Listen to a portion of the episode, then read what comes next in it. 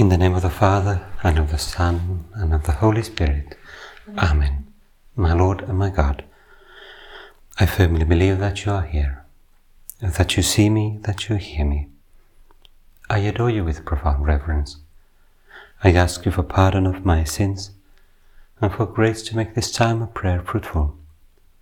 My Mother Immaculate, Saint Joseph, my Father and Lord, my guardian angel, intercede for me.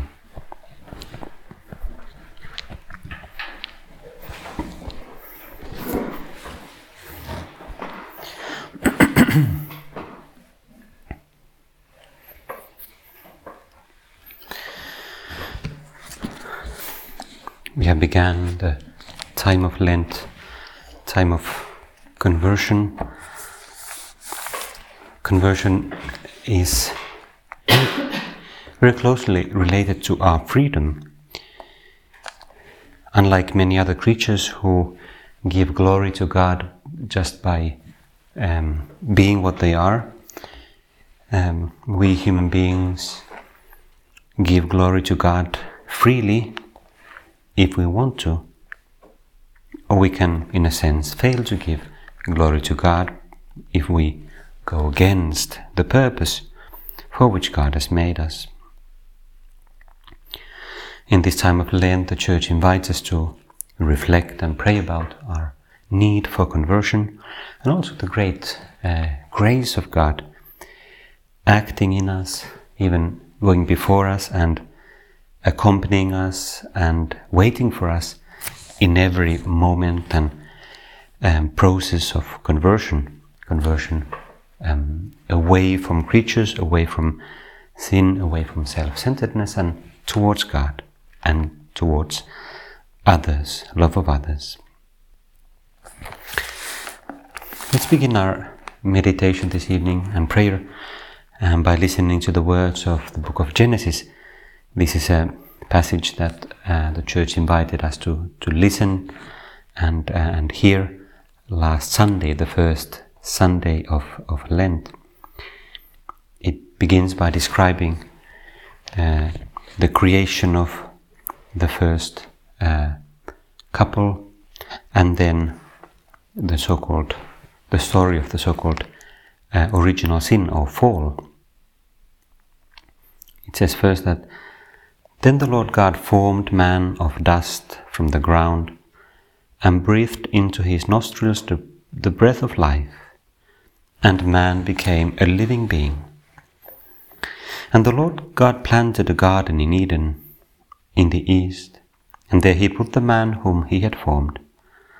And out of the ground the Lord God made to grow every tree that is pleasant to the sight and good for food, the tree of life also in the midst of the garden, and the tree of the knowledge of good and evil.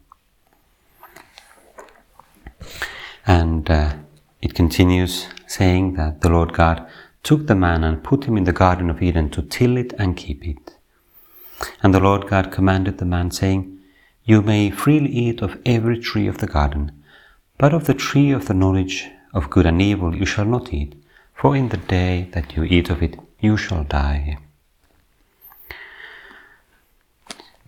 This, we sometimes mm, focus in describing the, the, the fall. We sometimes focus on mainly on the kind of element of temptation and, and mistake.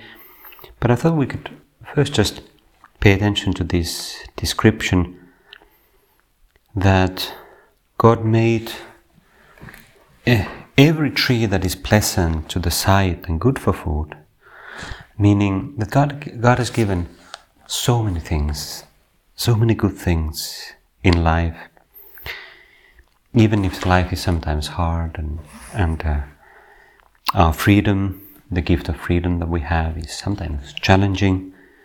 Nevertheless, let's also recognize the great gifts that we have received from God. And let us give thanks. Thank you, Jesus. Thank you, God, my Father, our Father. Thank you, Holy Spirit, for all these gifts.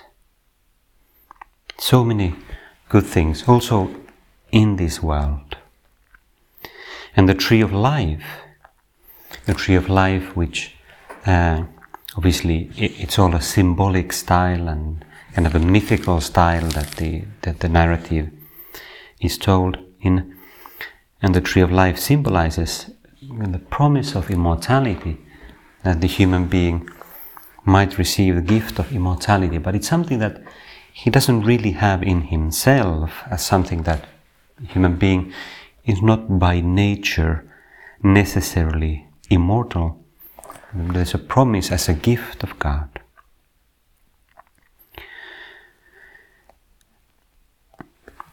Then the story goes on to describe this figure of the serpent, which the Bible then later on calls uh, the devil and Satan, um, who was subtle and deceptive, and said to the woman, Did God say you shall not eat of any tree of the garden? Interesting uh, statement because we know that God didn't say you shall not eat of any tree of the garden. Rather, almost the opposite. You may freely eat of every tree of the garden, but do not eat of the tree of knowledge of good and evil, because on that day you shall die. It is a warning. You shall not explore every possibility in, uh, in creation. The Catechism of the Catholic Church comments on this passage that uh, um, God created man in his, in his image and established him in his friendship. A spiritual creature, man can live this friendship only in free submission to God. The prohibition against eating of the tree of the knowledge of good and evil spells this out. For in that day that you eat of it, you shall die. The tree of the knowledge of good and evil symbolically evokes the insurmountable, insurmountable limits that man, being a creature, must freely recognize and respect with trust. Man is dependent on his creator and subject to the laws of creation and to the moral norms that govern the use of freedom. That's how the Catechism describes this uh, challenge with the title Freedom Put to the Test. It's a freedom, but it's not the perfect freedom that we have. It's kind of a participated freedom, and in order to, to fully enjoy the fruits of that freedom, we need to participate in God's life. Did God say, You shall not eat of any tree of the garden? And the woman said to the serpent, We may eat of the fruit of the trees of the garden. But God said, You shall not eat of the fruit of the tree which is in the midst of the garden, neither you shall, shall you touch it, lest you die. But the serpent said to the woman, Oh, you will not die. God knows that when you eat of it, your eyes will be opened, and you will be like God, knowing good and evil. So when the woman saw that the tree was good for food and that it was a delight to the eyes, and that the tree was to be desired to make one wise, she took of its fruit and ate. And she also gave some to her husband, and he ate. Then the eyes of both were opened, and they knew that they were naked. And they sewed fig leaves together and made themselves aprons. There's a very rich literature in the living tradition of the church commenting on these texts. Really, something, so many things we can't even stop now to consider everything, but um, really impressive text, such a simple text, and at the same time so profound. Um, the living tradition of the church sees this on the one hand as a historical text, not in the sense of a literalistic description of a specific garden and uh, uh, some tree in in the kind of a history of art and common speech there's often reference to an apple but in fact the bible has no apple there at all. Uh, i'm not sure it probably comes from saint augustine who who sometime wrote about kind of with this play on words that um, a mala that can mean also apple, but also the plural of bad things um, in Latin. But um, but really, it's clear that it's a symbolic style, kind of a mythical, uh, mythological style. And that's also important because um, one reason why this text is good for prayer for ourselves is that it doesn't only, it's not meant to describe only something that happened a long time ago. That's an important aspect of it, of course, and the church church believes that this describes a real issue, uh, a real challenge. Uh, in the words of St. Paul to the Romans, um, death uh, came to human being as a result of uh, rebellion, but and disobedience towards God. The cate- Catechism also says that man tempted by the devil let his trust in his Creator die in his heart, and abusing his freedom, disobeyed God's command. This is what man's first sin consisted of. All subsequent sin would be disobedience towards God and lack of trust in His goodness. Um, but here's also the point that there's the other aspect that it's what we might call also kind of a uh, um, core story or paradigmatic story or something that we also experience ourselves. And that's why this can serve us for our prayer. Our Jesus, of course, we're not just interested in uh, contemplating something bad that happened a long time ago and that we ourselves have no ability to, to correct and, and that we are not really guilty of. But something that describes also our challenge and the challenge of our relationship with you and with God the Father, with God the Holy Spirit, namely the use of our freedom and the challenge of uh, disobedience and lack of trust. Lack of trust. Let me just read another point quickly from, from the Catechism, which comments on this statement of the serpent figure in Genesis. You will not die, for God knows that when you eat of it, you will, your eyes will be opened, and you will be like God, knowing good and evil. But always, both in that original story and in our life, temptation and any kind of uh, insinuation from the tempter, the devil, takes the form of some distortion, some distortion of the truth. There may be an element of truth, but it becomes a lie. It becomes a lie. And there's a promise that will not be fulfilled. The Catechism writes then that in that sin, man preferred himself to God, and by that very act scorned him. He chose himself over and against God, against the requirements of his creaturely status, and therefore against his own good. Created in a state of holiness, man was destined to be fully divinized by God in glory. Seduced by the devil, he wanted to be like God, but in the words of St. Maximus the Confessor, without God, before God, and not in accordance with God.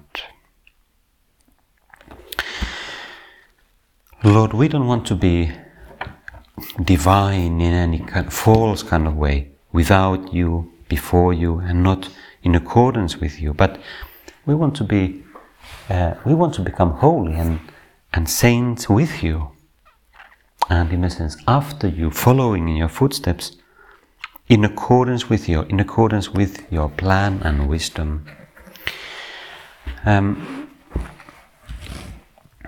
and this is what the period of Lent and the church invites us to do as we contemplate in this moment of prayer the mystery of sin, which is a mystery of human freedom.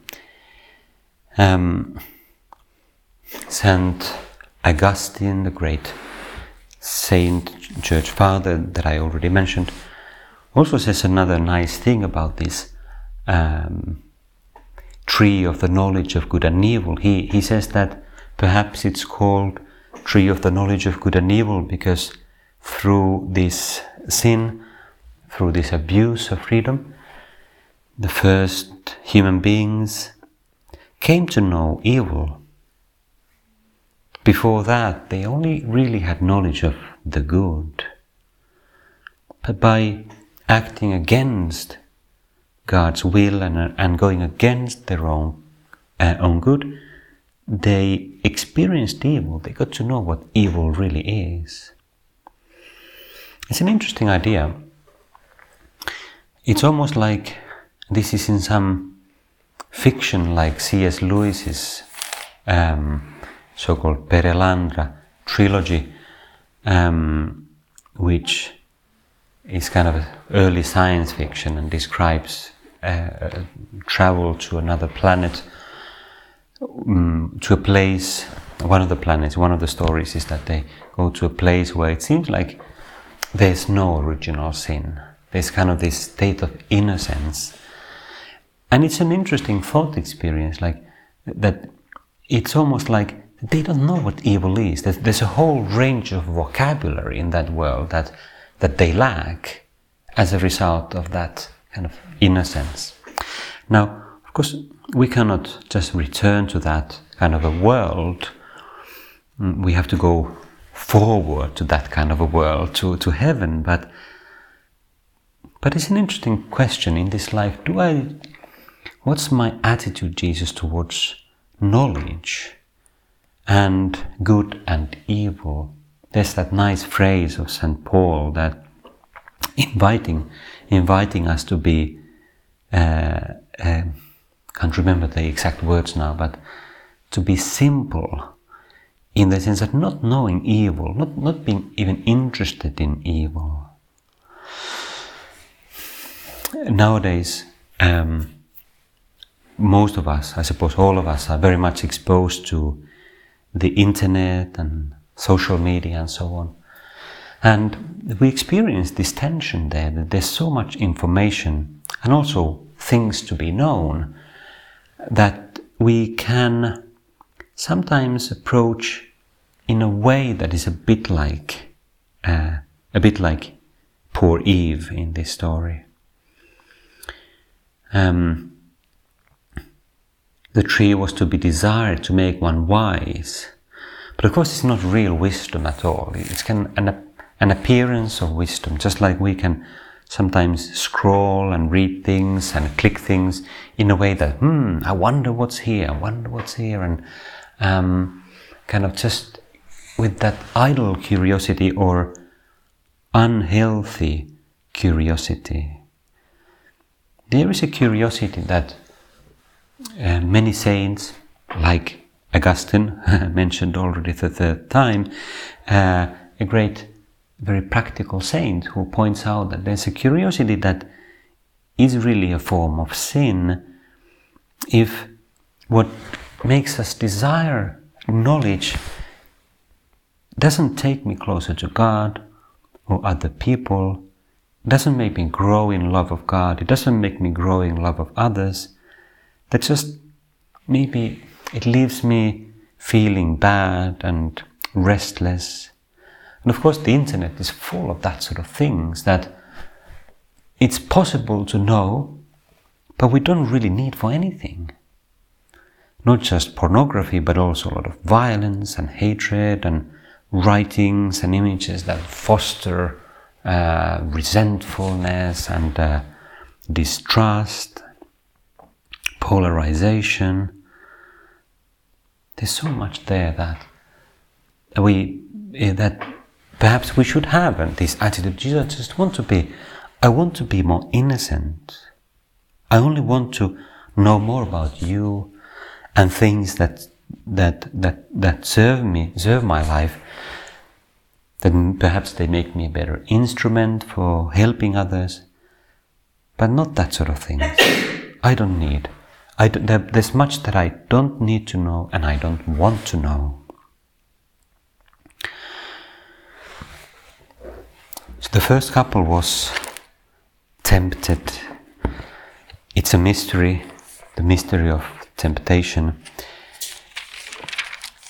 But the gospel, the corresponding gospel from last Sunday's Mass, reminds us of the fact that temptation itself is not really a, an evil.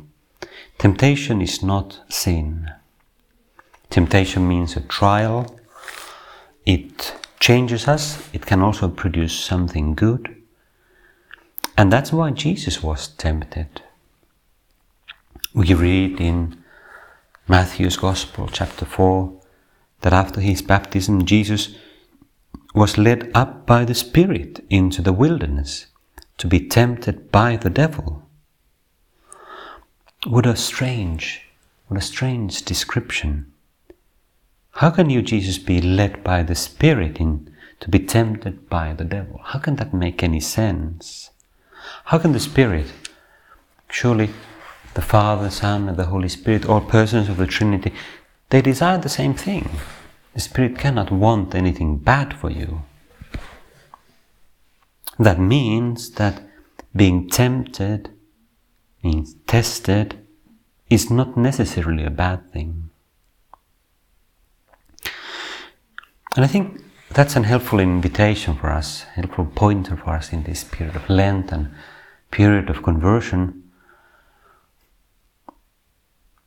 to accept this mystery that the Holy Spirit also in our life doesn't necessarily lead us to an easy life.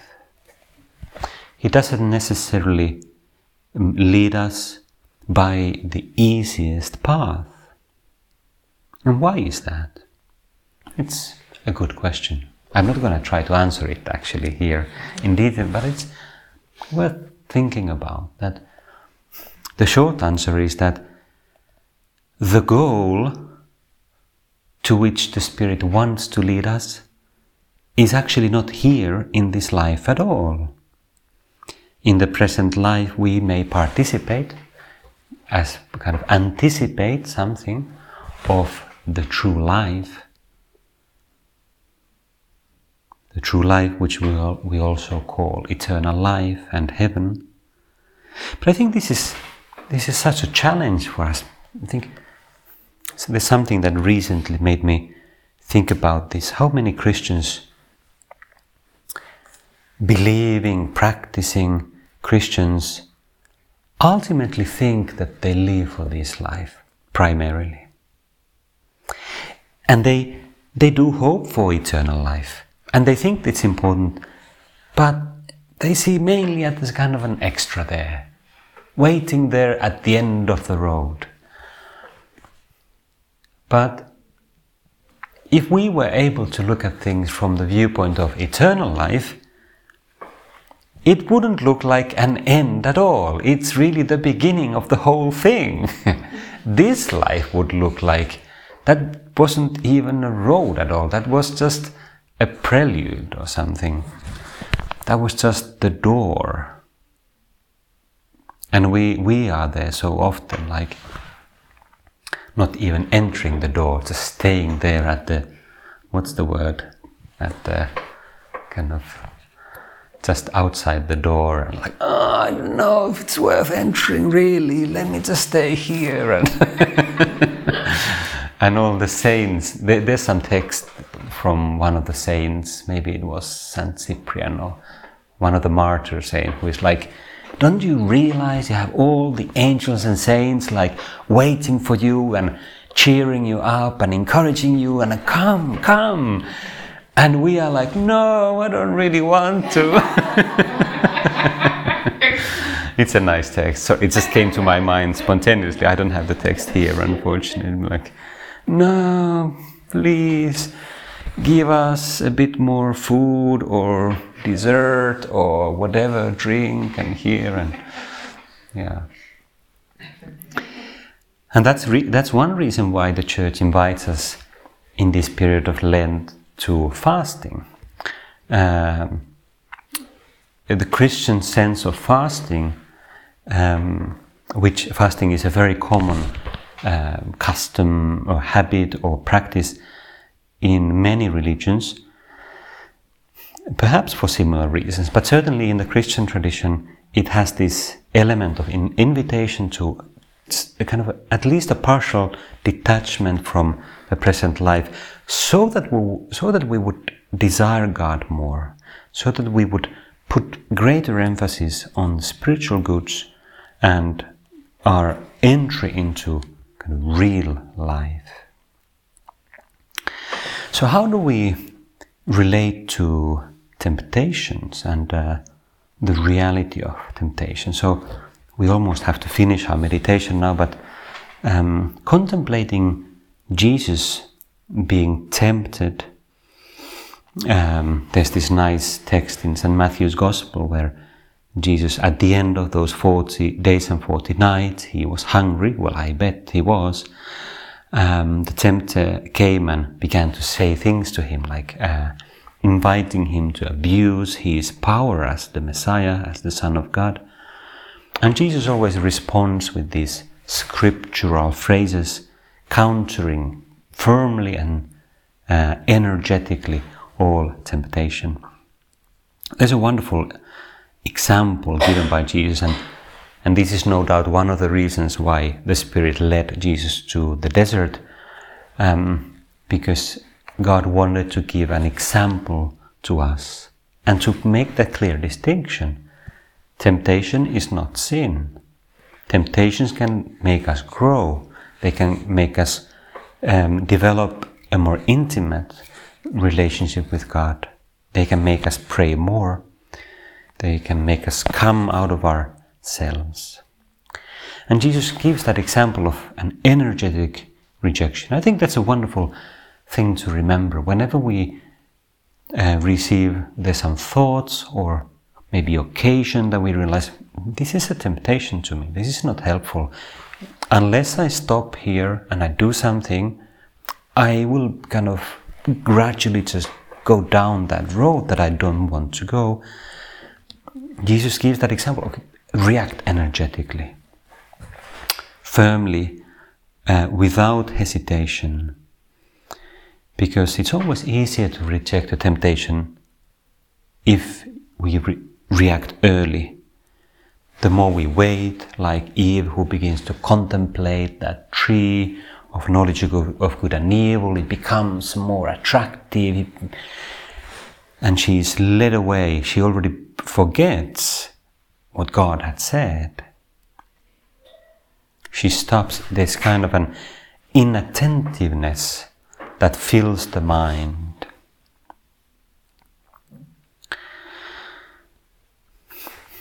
One, one idea also as we finish our meditation, and one idea is that um, let's also not exaggerate the trials and temptations that we, we have.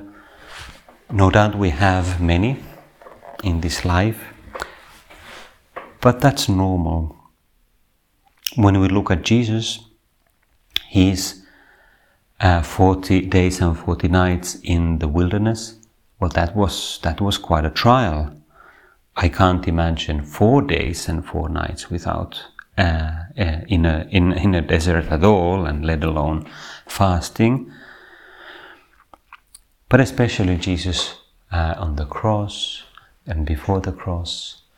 Jesus, you were tempted much more than I am ever in this life. And you understand my temptations. You are walking with me all through all the different experiences of my life. We can also look at the many saints of the church who and read about their lives for to, to have that encouragement. And we see in the lives of the saints also that they didn't always win, but that they got up. They got up, just like we do. We're invited by the church, especially in this Lenten period, to have that sense of humility. Jesus, I am a sinner. I very often uh, fall into some sin, and but you're always waiting for me, inviting me to get up and continue walking, continue on the good road. We can also sometimes look at uh, past generations. C.S. Lewis, whom I mentioned earlier, he writes somewhere, somewhere, something to the effect that, uh, in relation to the problem of pain, he writes that there was a time before painkillers. Uh, and so, in many ways, our time is so easy compared to numerous generations of human beings. And there are people who suffer war and so on, just like at the very moment in Ukraine.